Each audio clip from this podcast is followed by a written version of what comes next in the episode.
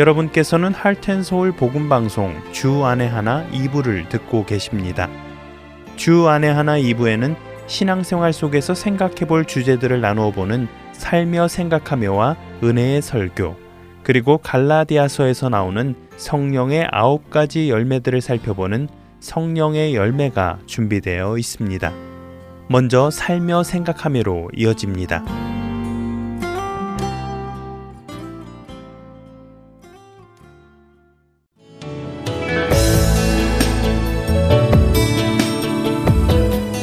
여러분 안녕하세요. 살며 생각하며 진행의 김순혜입니다. 내일 티타임은 8시 30분이에요. 내일 봬요. 골프를 마치고 나오면서 내일 다시 만나자는 인사로 헤어집니다. 안 하던 운동을 하자니 발바닥부터 시작해서 온몸이 다 욱신거리는데도 약속이 되어 있어서 골프장으로 발걸음을 옮깁니다. 전도하려고 골프장에 나가고 있었기에 아파도 안 아픈 척, 못해도 잘하는 척 하며 다니고 있었습니다. 결혼 전 직장 다니면서 헬스 대신 배워둔 골프가 이렇게 또 쓰이는구나 하며 감사하면서 말이지요. 한국에서 오신 많은 분들이 골프에 관심을 가지고 계시고 또 실제로 대부분의 시간을 골프장에서 보내는 것을 보았기에 공통의 대화를 하려면 그 생활을 알아야 했고 그 가운데 친밀해져서 교회에 빠지지 않고 나오라고 권면할 수 있었어였습니다. 믿지 않는 분이라도 골프 얘기를 하다 보면 어느새 친숙해져서 자연스레 교회에서 뵙자고 하기도 했지요. 그렇게 복음의 씨만 뿌리고 열매는 하나님이 맺게 하실 것을 믿으며 다녔습니다. 골프 코스를 돌다 보면 인생을 보는 것 같아서 또한 좋았습니다. 어느 때는 내 마음대로 잘 이루어지는 듯 하다가 또 어느 때는 욕심이 과해서 이곳저곳으로 마구 날아다니는 공을 찾으러 다니기도 하고 잠언 16장 9절을 사람이 마음으로 자기의 길을 계획할지라도 그의 걸음을 인도하시는 이는 여호와시니라 라는 말씀이 절로 떠오르며 깊이 묵상하기도 합니다. 이렇게 주중에는 매일 골프를 치러 나가다 보니 날씨를 체크하는 것이 일상이 되었지요. 내일은 비가 오지 않아야 할 텐데, 너무 뜨겁지 않아야 할 텐데 하면서 말입니다. 그러다 문득 마태복음 16장 2절에서 3절에 예수께서 대답하여 이르시되 너희가 저녁에 하늘이 붉으면 날이 좋겠다 하고 아침에 하늘이 붉고 흐리면 오늘은 날이 굳겠다 하나니 너희가 날씨는 분별할 줄 알면서 시대의 표적은 분별할 수 없느냐는 말씀이 떠오릅니다. 날씨에는 이렇게 관심을 가지면서도 그 날씨를 주관하시는 주님을 얼마나 바라보고 있는지 스스로 생각해 보기도 합니다. 골프는 공을 멀리 바르게 보내려면 힘을 빼야 하는 운동이기에 하느님의 스윙에 나를 맡기는 것이 어떤 의미인지도 깨닫기도 하지요. 이렇게 많은 것을 지혜롭게 생각나게 하시는 분께 감사하며 열심히 골프장을 다녔지요. 그런데 문제가 생겼습니다. 아직 주님을 모르는 사람들을 전도하기 위한 목적으로 골프장을 다니던 제가 어느 순간부터 골프 자체에 빠지기 시작한 것입니다. 안 믿는 친구를 어떻게든 교회로 데려와 보겠다는 결심은 어디로 가고 어떻게 하면 좋은 점수를 얻을까 하는 욕심이 생기기 시작했고 조금이라도 좋은 성적이 나오면 사람들의 칭찬에 으쓱해지기 시작했습니다. 더 큰 문제는 매너 없는 행동을 하는 사람들을 은근히 무시하기 시작했고, 그런 사람들과는 어울리고 싶어 하지 않는 모습이 제 안에 나타나기 시작한 것입니다. 이러다 보니 어느새 만나는 고정 골프 멤버가 형성되어 있더라고요. 더 이상 많은 사람들과 교제하지 않게 되었습니다. 어쩌다 새로운 멤버와 골프를 치게 되면 제 컨디션을 포기해야 하고 또 대화도 진지한 것보다는 골프에 도움되는 얘기만 하게 되었습니다. 그렇게 많은 시간을 투자해서 고작 남는 것이 이런 것이라니. 아, 이것이 아닌데.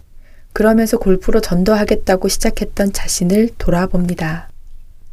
처음 골프를 통해 사람들에게 전도를 하려는 모습이 조금은 사치스러워 보일 수도 있다는 부담감에 빌립보서 1장 18절 그러면 무엇이냐? 거칠애로 하나 참으로 하나 무슨 방도로 하든지 전파되는 것은 그리스도니. 이로써 나는 기뻐하고 또한 기뻐하리라 의 말씀이나 고린도전서 9장 22절에서 23절. 약한 자들에게 내가 약한 자와 같이 된 것은 약한 자들을 얻고자 함이요. 내가 여러 사람에게 여러 모습이 된 것은 아무쪼록 몇 사람이라도 구원하고자 함이니 내가 복음을 위하여 모든 것을 행함은 복음에 참여하고자 함이라. 라는 말씀들로 정당화시키며 오히려 제가 전도를 위해 원치 않는 곳에까지 가려는 대단한 전도자나 된 것처럼 우쭐하던 모습을 보게 되었습니다. 하나님은 저의 행동뿐 아니라 그 행동의 동기인 심중의 생각까지 보시는 분이십니다. 그분을 속일 수는 없지요. 저는 저의 마음 중심에 주님 대신 어느새 제 자신의 의가 올라가 있는 것을 보게 되었습니다. 잃어버린 영혼을 사랑하는 마음은 어디론가 사라져 버리고 그저 좋은 사람들과 친해져서 그들과 즐겁게 생활하려는 마음이 더 크게 자리하게 된 것을 보았습니다. 내 이웃이 누구냐고 물으셨던 예수님. 내가 좋아하는 사람들만 내 이웃으로 두고 나는 이웃 사랑하기를 다 한 것처럼 그렇게 만족해 하는 나를 바라보시는 주님. 그분의 눈에서 안타까운 눈빛을 발견합니다. 그렇습니다, 주님. 열매로 그 사람을 안다고 하셨는데 시작은 참 좋았지만 열매가 이런 교만이라니요. 이런 모순덩어리가 제 열매였군요. 어른이 되었다고 날마다 어른답게 생활하지 못하는 것처럼 믿음에서 어린아이를 벗었다 해서 흔들리지 않는 굳건한 믿음에 선 것처럼 교만해서는 안 된다는 생각이 크게 들었습니다. 오히려 제가 가진 성경적 지식 때문에 누구를 판단하고 제가 한 정직한 일 때문에 정직하지 못한 누군가를 정죄하게 될 때가 많습니다. 그 교만의 자리에 서지 않기 위해 오늘도 주님 말씀을 묵상하며 겸손히 하루 시작하기를 소망합니다. 처음 사랑을 버렸다며 에베소 교회를 책망하신 주님께서 어디서 떨어졌는지를 생각하고 회개하여 처음 행위를 가지라 하셨지요. 다시 골프 스윙 자세를 떠올립니다. 주님께 제 힘을 빼 주시기를 간구합니다. 목이 굳은 백성이 되지 않게 하시고 주의 말씀 앞에 무릎 꿇는 하루하루 되게 하셔서 주님 오시는 그날까지 처음 사랑을 잃어버리지 않고 삶 속에서 이웃에게 전하는 우리 애청자 여러분과 제가 되기를 기도합니다.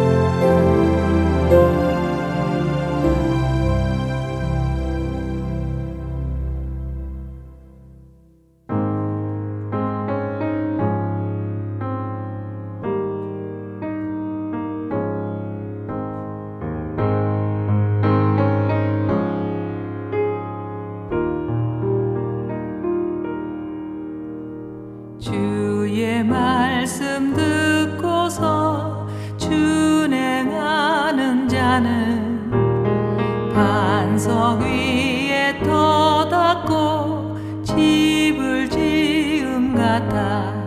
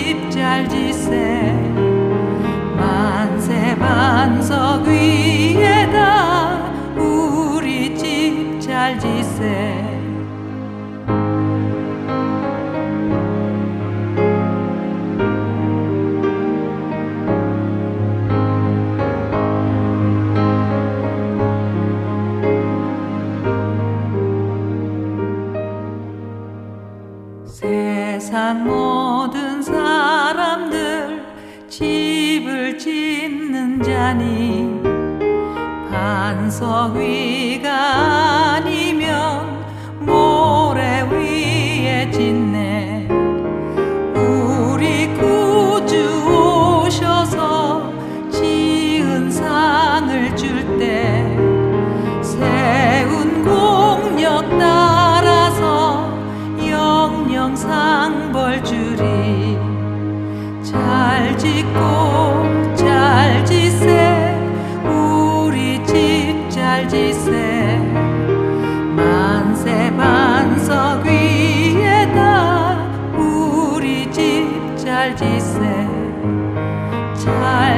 잘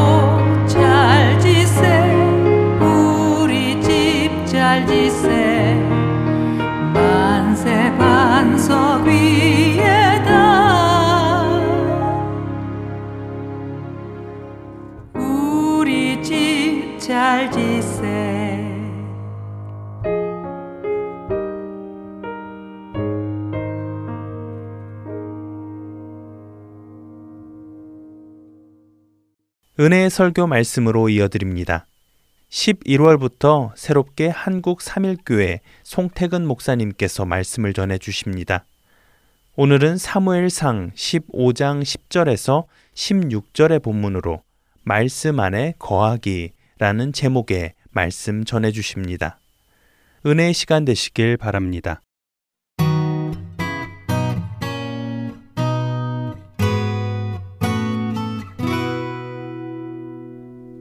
오늘 다룰 주제는 말씀 안에 거하기입니다.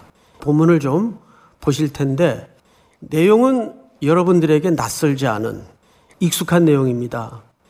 사울이 왕이 되자마자 하나님께로부터 명령을 하나 받아요. 그 명령이 너는 가서 아말렉을 진멸하라. 이 아말렉과의 이스라엘 관계는 오랜 역사적 뿌리를 갖고 있습니다. 홍해를 건너서 구원받은 이후에 가장 먼저 도전해온 민족이 아말렉입니다. 그러니까 아말렉이 갖는 영적인 의미는 이렇습니다. 우리가 구원을 얻었지만 여전히 우리 속에 일어나고 있는 육의 싸움을 얘기하는 거예요. 우리가 구원 얻었지만 구원 얻는 동시에 모든 상태가 깨끗이 클리어되어서 완전히 새로워지는 건 아니란 말이에요. 신부는 바뀌었는데 여전히 내 안에 구석구석 들키지 않게 옛사람의 희미한 그림자가 있어요. 이런 것들이 새로운 나를 향해 가는데 계속 장애물이 되고 걸림돌이 되고 우리를 괴롭히는 그래서 우리에게 갈등을 일으키는 싸움이 된다 그 말이에요. 이 아말렉이라는 존재는 그런 영적인 의미가 있었기 때문에 하나님께서 세월이 지나도 이스라엘 백성들에게 진멸할 것을 강력히 강조한 대상이 바로 이 족속입니다. 그 명령을 사울에게 첫 번째로 하신 거예요. 근데 이 전쟁의 목적뿐만 아니라 방식까지 가르쳐 주십니다. 남, 여, 소와 젖먹이 모든 가축대까지 숨 붙어 있는 것은 하나도 남기지 말고 온전히 진멸할 것을 명령합니다. 이걸 히브리인들에게는 헤렘법이라 그래서 죽이는 것 자체가 목적이 아니라 죽여서 그것을 하나님 앞에 드리는 것이 진짜 목적지예요. 사울은 이 명령을 받았고 당연히 20만 명이 넘는 어마어마한 그러니까 거의 전 백성이 다 동참했다고 보면 틀리지 않아요. 전쟁을 치루었습니다. 이겼고 돌아왔어요. 그런데 그날 밤에 그 사울에게 기름 부었던 사무엘 선지자에게 하나님이 나타나신 겁니다. 그리고 천둥 같은 말씀을 하시는 거예요. 그 본문이 오늘 10절입니다. 10절을 보시면 이렇게 돼 있어요. 여호와의 말씀이 사무엘에게 임하니라 이르시되 내가 사울을 왕으로 세운 것을 후회하노니 자 여기서 우리는 턱 걸려야 돼요. 야, 이거 이상하다. 하나님은 실수가 없고 전지 전능하신 분일 텐데 우리가 배운 상식대로라면 분명 하나님이 후회하셨다라고 표현하는 걸로 봐서 하나님에게도 실수가 가능하구나. 오류가 있을 수 있구나. 이렇게 오해할 수가 있어요. 자, 민수기 성경을 한번 띄워드릴까요? 이렇게 되어 있습니다. 같이 읽죠. 하나님은 사람이 아니시니 거짓말을 하지 아니하시고 인생이 아니시니 후회가 없으시도다. 어찌 그 말씀하신 바를 행하지 아니하시며 하신 말씀을 수행하지 아니하시니 분명히 모세 오경 속에도 하나님은 후회가 있다고 했습니까? 없다고 했습니까? 후회하실 수가 없다 그랬어요. 왜? 무오하시고 전지 전능하시니까. 근데 또 오늘 성경은 후회하셨다라고 돼 있어요. 자, 이걸 보통 이제 우리가 본문적 갈등이라 그래요. 자, 여기에서 우리는 해석하는 방법이 있습니다. 문맥에 따라서 이 니함이라는 히브리 말은 다르게 번역이 될 수가 있어요.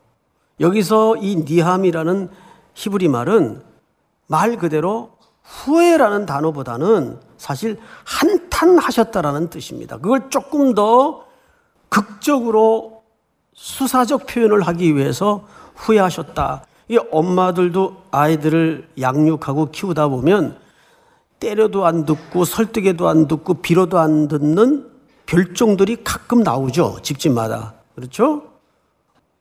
하나님이 사울의 어떤 죄에 대해서 그만큼 지금 아파하신다는 뜻입니다. 한탄하셨다는 뜻이에요. 이런 수사적 표현이 굉장히 많죠. 자, 그러면 더 궁금해지는 것이 아니, 무슨 죄를 졌길래 나가서 전쟁을 안 한 것도 아니고 지구 들어온 것도 아닌데 무슨 범죄를 했길래 이렇게 적극적인 표현을 쓰시면서까지 후회하셨다고 하셨을까? 이제 그 근거를 좀 보도록 하겠습니다. 그러니까 이 말을 들은 사무엘은 또 얼마나 놀랬겠어요. 밤잠을 이루지 못했어요. 자, 볼까요? 11절. 후회하노니 그가 돌이켜서 나를 따르지 아니하면 내 명령을 행하지 아니하였음이니라 하신지라 사무엘이 근심하여 온 밤을 여호와께 부르짖었다 이렇게 돼 있죠. 사무엘도 그 말을 듣고 너무 놀란 거예요. 야 하나님이 이렇게까지 극적으로 표현을 하신 적이 없는데 이게 무슨 일일까? 밤을 홀딱 세워 부르짖는 가운데 아침에 찾아갈 채비를 챙긴 거죠. 12절 볼까요? 한번 같이 읽읍시다. 사무엘이 사울을 만나려고 아침에 일찍 일어났더니 어떤 사람이 사무엘에게 말하여 이르되 사울이 갈멜에 이르러 자기를 위하여 기념비를 세우고 발길을 돌려 길갈로 내려갔다 하는지라. 막 채비를 챙겨서 나가려고 하는데 어떤 사람이 선지자에게 넌지시 한마디 일러줍니다. 선지자님, 지금 사울 왕 만나러 가는 길이시죠? 예, 그렇습니다. 이거 말씀 드려야 될지 안 드려야 될지 모르겠는데 알고 계십시오. 그분 지금 길갈로 가는데 가기 전에 갈멜에 둘러서 자기를 위하여 뭘 세웠다고 돼 있죠? 기념비를 세우고 길갈로 갔습니다. 그러면 이 기념비는 문맥상 어떤 기념비일까요? 전쟁의 승리에 대한 기념비인데 누구의 기념비라고요? 자기 기념비. 전공을 기념하고 싶은 인간의 그 긍지와 자랑이 표출되어서 이런 기념비 세울 생각을 먹었던 것 같아요. 자, 그러면 근본적으로 한번 따져봅시다. 이스라엘의 안위와 안보는 어느 시대, 어느 경우에도 그 승패는 누구 손에 있었습니까? 하나님 여호와 손에 있었어요. 그러면 이 전쟁의 승리를 당연히 누구에게 돌려야 옳았을까요? 그런데 자기 기념비를 세웁니다. 내가 20만 넘는 병력을 끌고 가서 이 전략과 이 수로 이겼다 이거예요.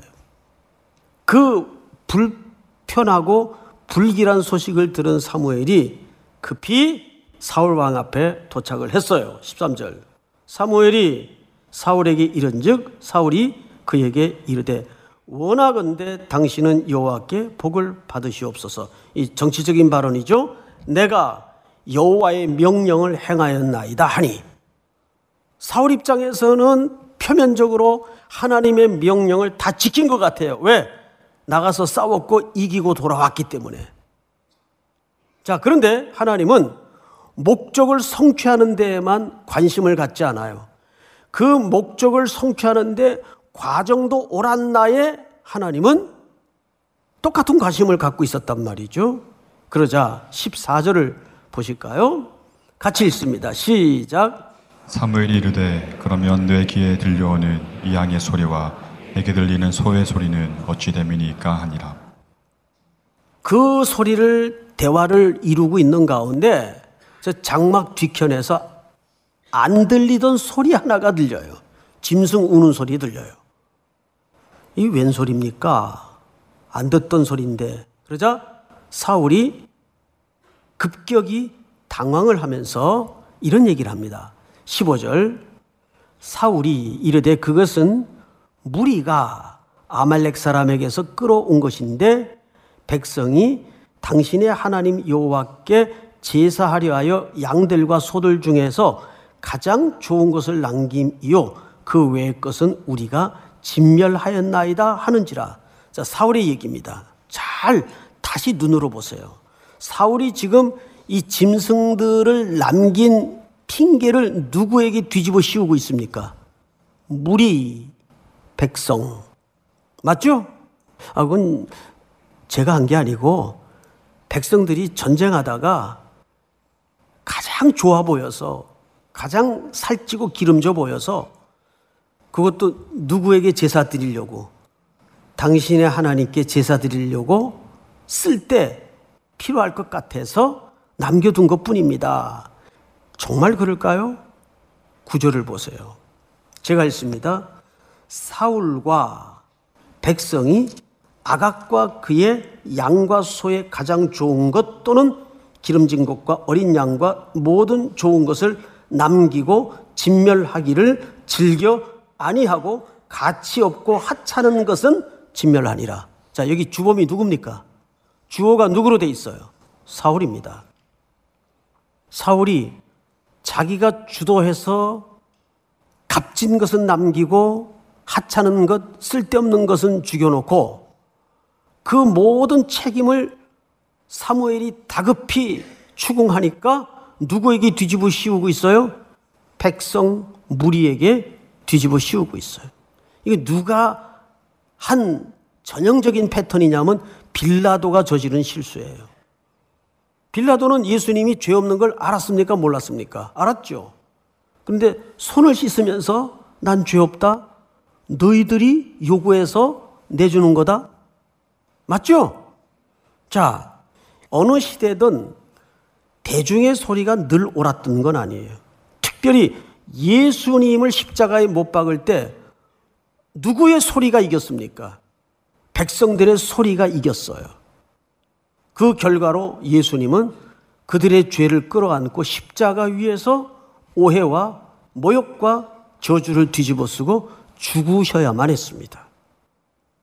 그런데 사울은 뒤집어서 그 모든 책임을 빌라도처럼 누구에게 뒤집어 씌우고 있죠? 백성들, 무리들이.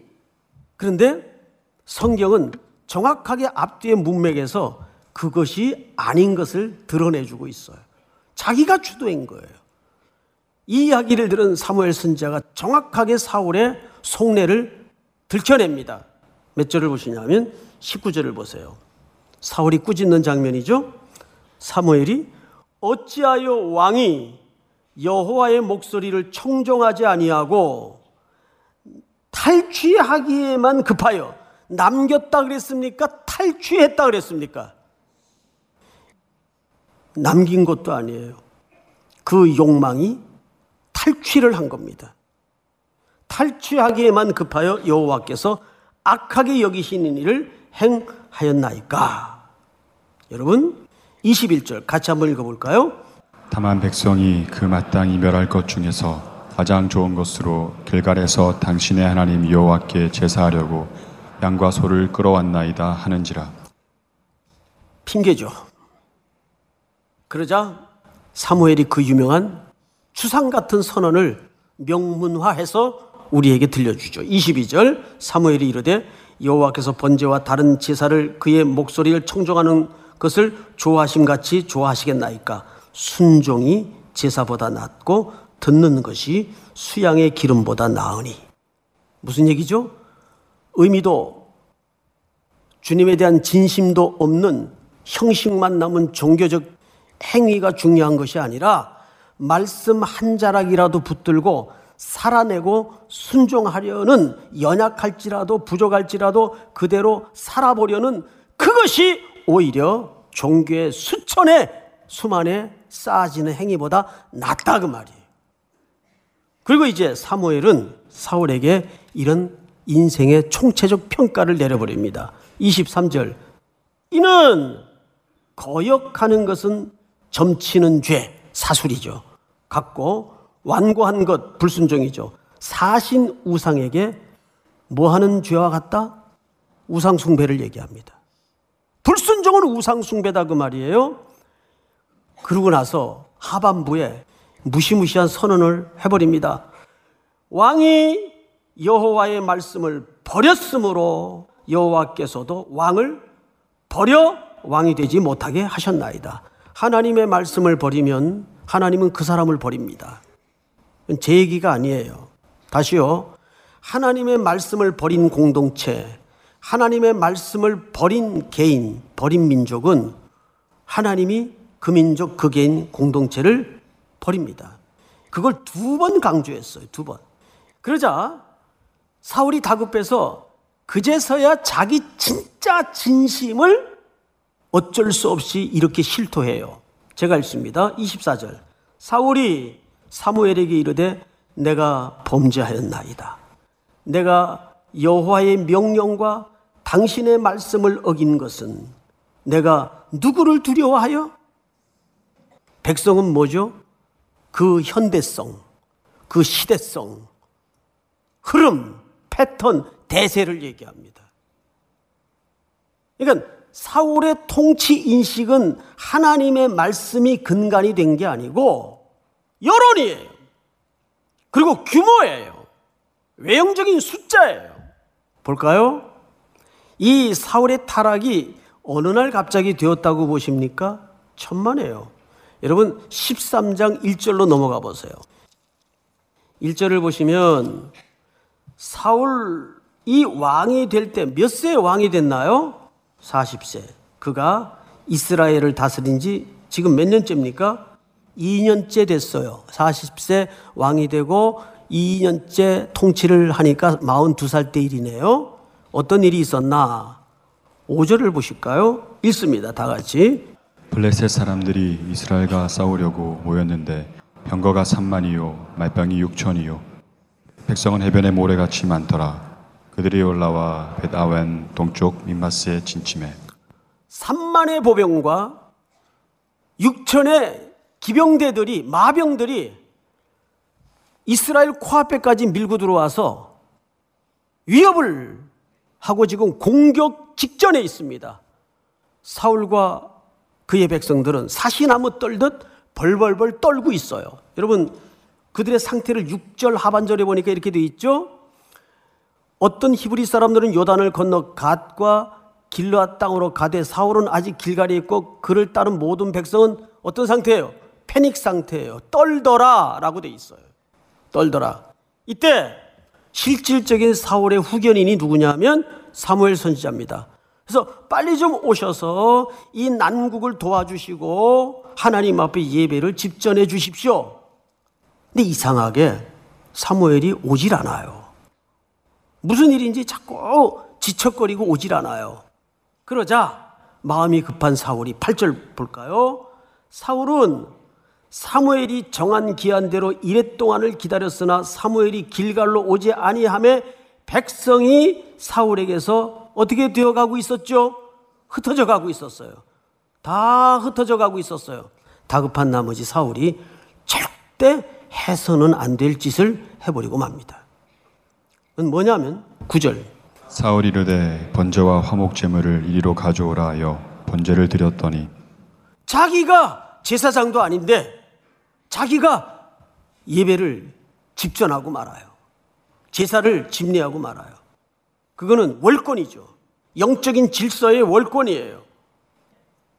근데 하필 10절을 보니까 번제 드리기를 마치자마자 사무엘 선지자가 도착을 합니다. 이 참 인간이 너무 우매합니다. 그러자 11절 사무엘이 이르되 왕이 행하신 것이 무엇이냐? 이- 이런 뜻 무슨 짓을 지금 했습니까? 그러자 그 이야기를 들어보세요. 사울이 이르되 백성은 내게서 흩어지고 당신은 정한 날에 오지 아니하고 블레셋 사람은 믹마스에 모였음을 내가 보았으므로 사울이 본 게 뭐죠? 사울이 본 것은 군대예요. 어마어마한 위용당당한 폼새로 지금 진치고 있는 블레셋 군대를 본 거예요. 여러분 참 놀라운 것은 사람은 무엇을 듣고 무엇을 보느냐가 그 사람을 형성해 버리고 맙니다. 사울의 통치 기반은 백성들의 여론이에요. 백성들의 수예요. 당신은 오지 않고 백성들은 흩어지고 적은 코앞에 있는데 그러면 어떡합니까? 난들 방법이 없지 않습니까? 왜 방법이 없어요? 시퍼렇게 살아계신 하나님이 이스라엘의 주권자이신데 그런데 말씀의 기반이 없으니까 자꾸 인간적인 수단만 인간적인 방법만 골몰해 지게 돼 있는 겁니다. 그래서 그런 통치 기간 내내 뭐 했나? 14장 52절을 볼까요? 왕으로서 나라의 지도자로서 사울이 정말 주력했어야 될 초점은 어떻게 하든 백성들로 하여금 하나님을 향하고 하나님을 의지하도록 만들었어야 옳았을 텐데 그는 세력을 키우고 힘을 모으는 데만 통치 기간의 모든 에너지를 집중하고 말았습니다. 그래서 아말렉과 싸울 때에도 20만 명 넘게 데리고 나갔어요. 근데 규모가 중요한 게 아니에요. 전쟁의 방식을 하나님이 기뻐하는 방식대로 하지 않았어요. 우리가 오늘 살펴본 대로라면 결국 왕이 여호와의 말씀을 버렸으므로 여호와 하나님께서 왕을 버렸습니다. 자, 이제 우리는 이쯤에서 이 본문이 우리에게 어떤 적용거리를 심각하게 던져주고 있는가를 좀 생각해 보도록 하겠습니다. 습관이 영성이라는 책이 있습니다. 그 저자는 제가 지금 그 누군지 정확히 기억을 못 하겠는데 그 책을 이제 제가 좀 발췌를 했는데 이런 글이 있어요. 인간은 무엇인가를 갈망하는 존재이다. 맞죠? 인간은 무엇인가를 갈망하면서 살아가고 있고 그 갈망이 그 사람의 또 에너지예요. 근데 문제는 우리가 무엇을 갈망하는가가 그 사람의 정체성이 된다는 겁니다. 돈을 갈망하면 그 사람의 인생은 돈이 정체성이에요.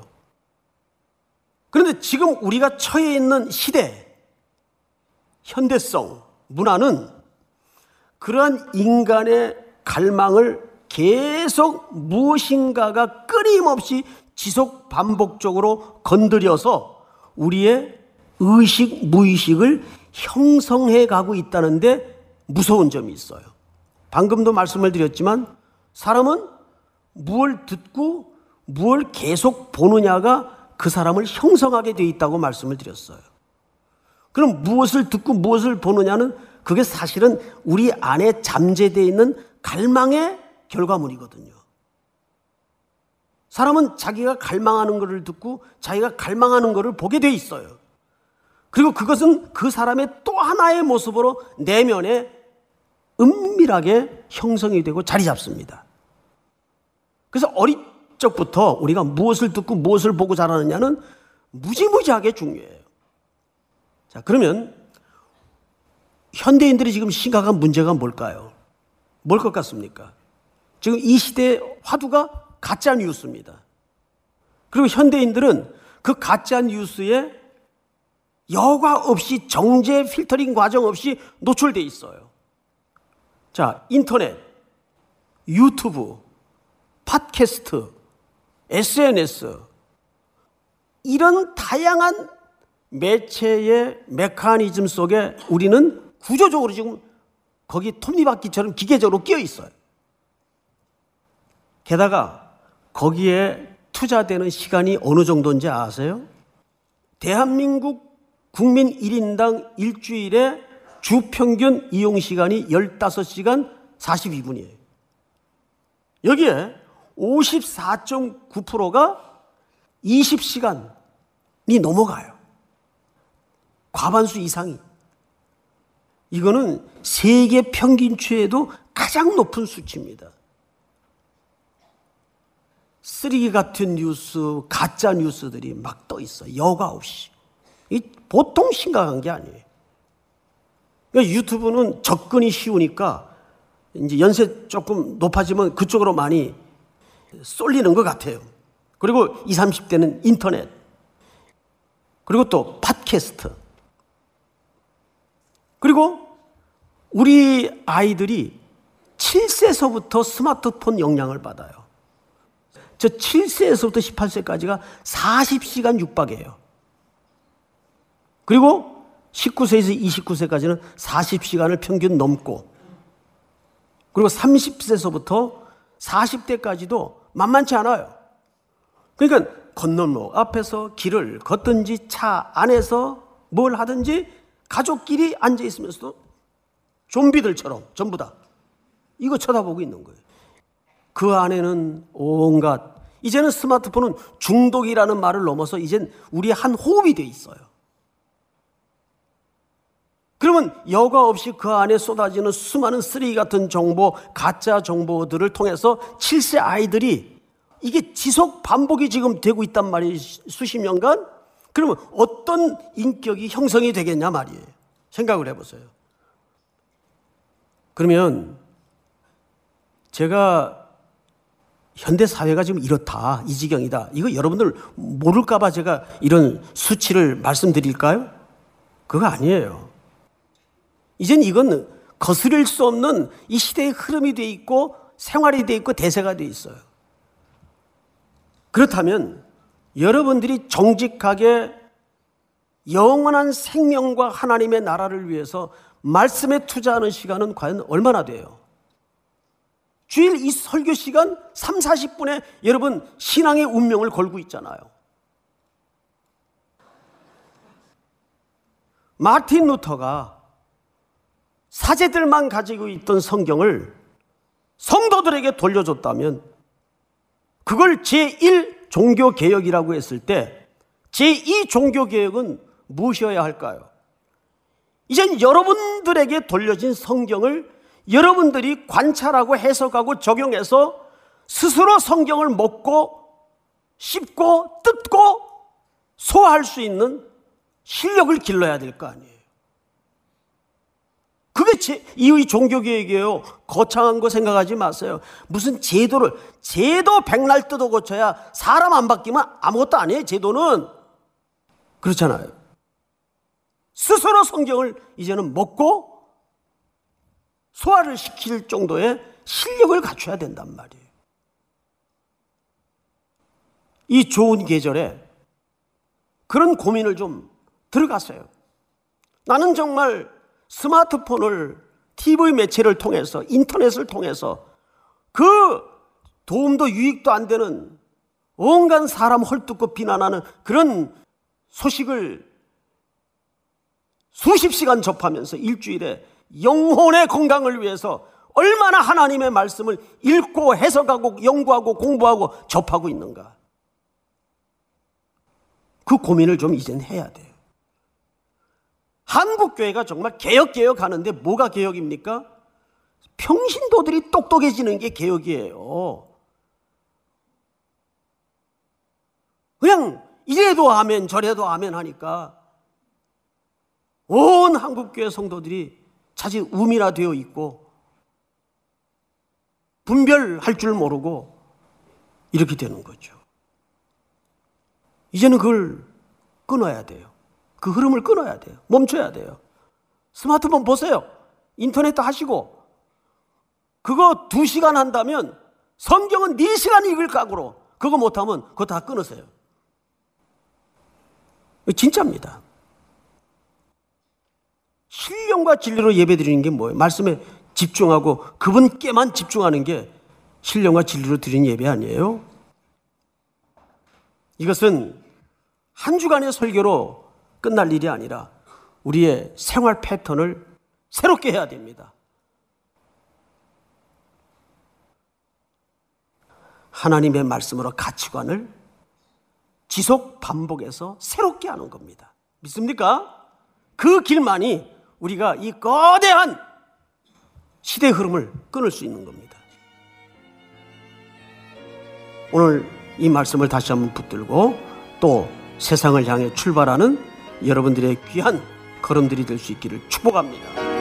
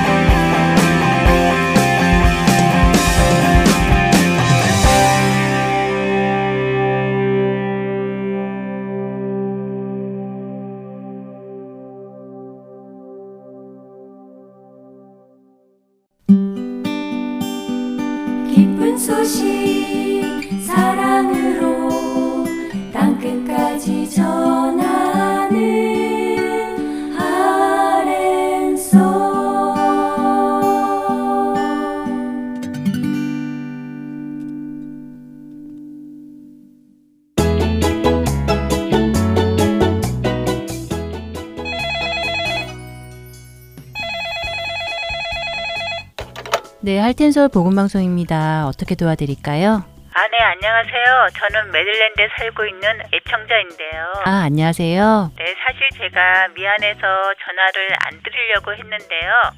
근데 벌써 2주 동안 방송을 못 들었어요. 어, 왜요? 글쎄 2주 전에는 CD가 부서져서 와서 못 듣고요. 이번 주는 아직도 CD가 배달이 안 되고 있네요. 아, 그러세요. 아유, 저런 속상하시겠어요. 어, 요즘 연말이라서 우편물이 많아진 관계로 어, 우체국에서 CD 배송에 문제가 많이 생기네요.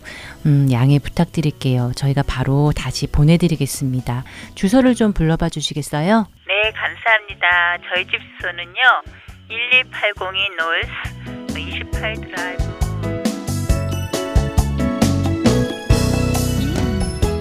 매년 연말 연시에는 많아진 우편물로 인해 CD 배송에 종종 문제가 생깁니다.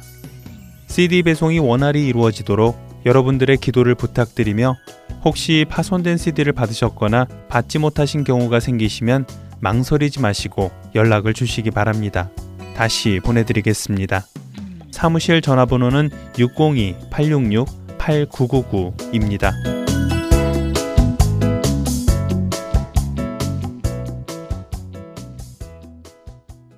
계속해서 성령의 열매 보내드립니다.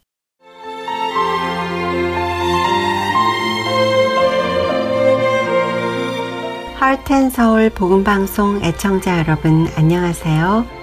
성령의 열매 진행의 원길사입니다. 오늘은 지난 시간에 이어 성령의 열매의 아홉 가지 특징 중 세 번째 특징인 화평에 대해 나누고자 합니다. 성경에서 말씀하는 샬롬은 화평, 평강, 평안의 의미를 지니고 있습니다.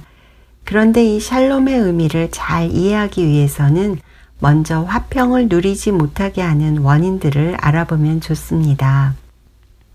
화평을 누리지 못하게 하는 요인은 세 가지를 들 수 있는데요. 첫째는 염려와 근심, 둘째는 시기, 셋째는 가짜 평안입니다. 염려, 근심, 걱정은 우리의 마음을 복잡하게 해서 평안을 누리지 못하게 합니다. 시기하는 것은 하나님과의 관계에 큰 문제를 일으켜 우리로 하나님과도 자신과도 평안을 누릴 수 없는 상태에 놓이게 하죠. 그리고 하나님 밖에서 평안을 찾는 것은 위험한 일일 뿐 아니라 가짜 평안입니다. 하나님께서는 예수님을 믿는 개개인에게 평안을 주십니다. 예수님을 믿어 보혈의 공로로 하나님과의 관계가 진노의 대상에서 화평의 관계로 바뀔 때 우리는 하나님의 평안을 누리게 됩니다. 하나님과 평화하지 못하는 사람은 자신과도 다른 사람과도 평화를 누릴 수 없습니다. 예수님께서는 제자들이 예수님 자신 안에서 평안을 누리기를 원하셨습니다. 또한 세상에서 제자들이 환란을 당할 것을 말씀하시며 자신이 세상을 이겼으니 제자들도 담대하게 이기는 삶을 살 것을 명하셨습니다. 세상은 언제나 우리에게 도전합니다. 그러나 우리는 완전하신 예수님 안에 있습니다. 예수님께서 세상을 이기셨으니 우리는 담대할 수 있습니다. 주님이 주시는 평안은 완전합니다. 하나님께서는 주님을 믿는 개개인에게 평안을 주실 뿐 아니라 주님을 믿는 공동체에도 평안을 주시는 분이십니다. 하나님께서는 각 교인들을 평안의 줄로 매어서 하나 되게 하신다고 성경은 가르쳐 줍니다. 평안의 줄로 하나가 되면 시기나 분쟁이 틈타지 못하게 됩니다. 골로새서 3장 15절은 말씀하십니다. 그리스도의 평강이 너희 마음을 주장하게 하라. 너희는 평강을 위하여 한 몸으로 부르심을 받았나니 너희는 또한 감사하는 자가 되라. 우리의 의견이 서로 다를 때 그것을 해결해야만 평강을 지키고 유지할 수가 있습니다. 우리는 공동체 안에 임재하셔서 하나 되게 하시는 성령의 역사에 순종해야 합니다. 그럴 때 공동체가 서로 조화롭게 하나 되어 평강을 누릴 수 있게 됩니다. 그렇다면 죄로 가득한 평화 없는 이 세상에서 우리가 어떻게 주님의 평강을 충만히 누릴 수 있을까요? 첫째는 하나님을 신뢰해야 합니다. 이사야서 26장 3절은 말씀하십니다. 주께서 심지가 견고한 자를 평강하고 평강하도록 지키시리니 이는 그가 주를 신뢰함이니이다. 어떤 상황에서도 의지적으로 하나님을 신뢰하는 사람에게 주님께서 평강을 주십니다. 둘째는 성경 말씀을 믿어야 합니다. 사랑의 하나님께서 우리를 용서하시고 구원하셨다는 약속을 믿을 때 하나님의 평강을 누릴 수 있습니다. 셋째는 기도와 감사입니다. 염려와 걱정이 드는 상황에도 주님께 기도하며 우리의 염려를 주님께 맡기면 두려움과 염려에서 벗어나 오직 감사와 평강으로 충만하게 됩니다. 항상 하나님을 의지적으로 신뢰하며 성경 말씀 붙들고 기도와 감사를 올려드림으로 여러분 안에 하나님께서 주시는 평안이 가득하시기를 간절히 기도합니다.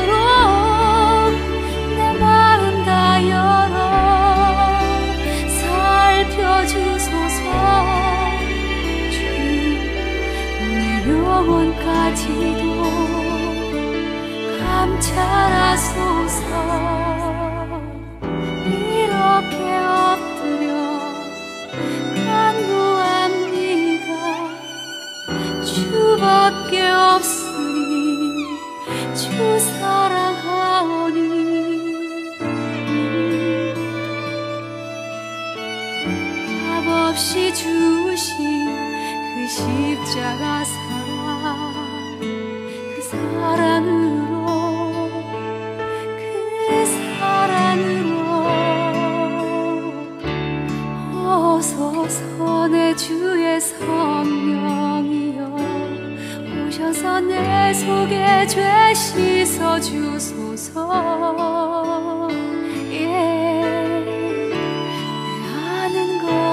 가진 것 모든 것 주님의 것